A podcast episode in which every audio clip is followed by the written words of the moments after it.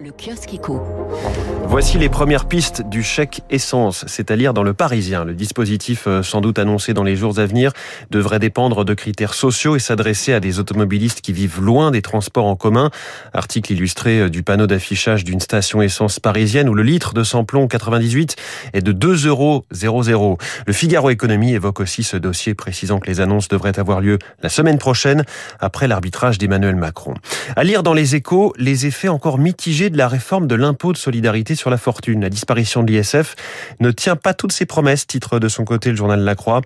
Un rapport d'évaluation montre que la baisse de la fiscalité sur le capital ne s'est pas accompagnée de tous les effets bénéfiques escomptés. Certes, cela a permis de retourner la courbe de l'exil fiscal, mais les investissements attendus, on ne les voit pas, reconnaît l'économiste Fabrice Langlard. Le journal L'Opinion précise que selon Bercy, les effets se feront sentir sur le long terme. Alors ce sujet hein, de la suppression de l'ISF, François Vidal, directeur délégué de la rédaction des Échos, y reviendra dans son édito à 7h10 sur Radio Classique. Les Échos qui font leur une sur la révolution du commerce de proximité, drive piéton, livraison rapide, dark store et même les bureaux de tabac euh, qui vont vendre de l'alimentaire.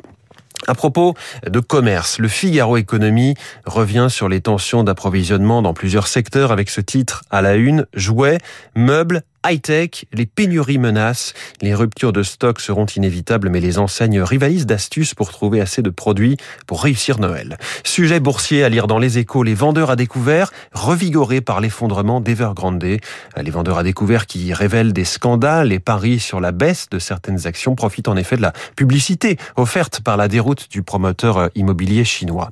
La une du journal L'Opinion, c'est ce titre, le bulldozer Netflix face au cinéma français, acteurs, écoles, festivals, la plateforme américaine vampirise la création cinématographique hexagonale, sujet illustré par ce dessin de CAC. C'est un pastiche du film Intouchable. Le cinéma français, c'est François Cluzet dans son fauteuil roulant, à qui Omar Sy, les poches pleines de billets en dollars, refuse des M&M's. Pas de bras, pas de chocolat, lui dit-il.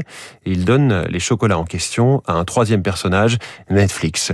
Autre combat culturel et économique, c'est dans le Figaro. Les Français préfèrent la mozzarella au camembert. Pour la première fois, la courbe des ventes de camembert en baisse régulière de 3% par an est passée en dessous de celle des ventes de mozzarella qui connaît elle une croissance annuelle de 5%. C'est ce que confirme au Figaro le patron du syndicat normand des fabricants de camembert. Depuis le début de l'année, 29 000 tonnes du fromage français contre 33 000 tonnes de l'italien ont été vendues. La filière s'inquiète pour son avenir. Et puis, pas de problème d'avenir pour celui ou celle qui remportera le jackpot aujourd'hui. Le Parisien fait sa une sur l'euro million record. Leur secret pour gagner. Des millions de Français rêvent d'empocher le jackpot de 220 millions d'euros.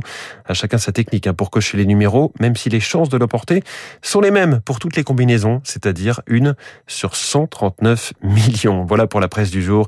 Et rien sur Radio Classique n'est laissé au hasard, il est précisé.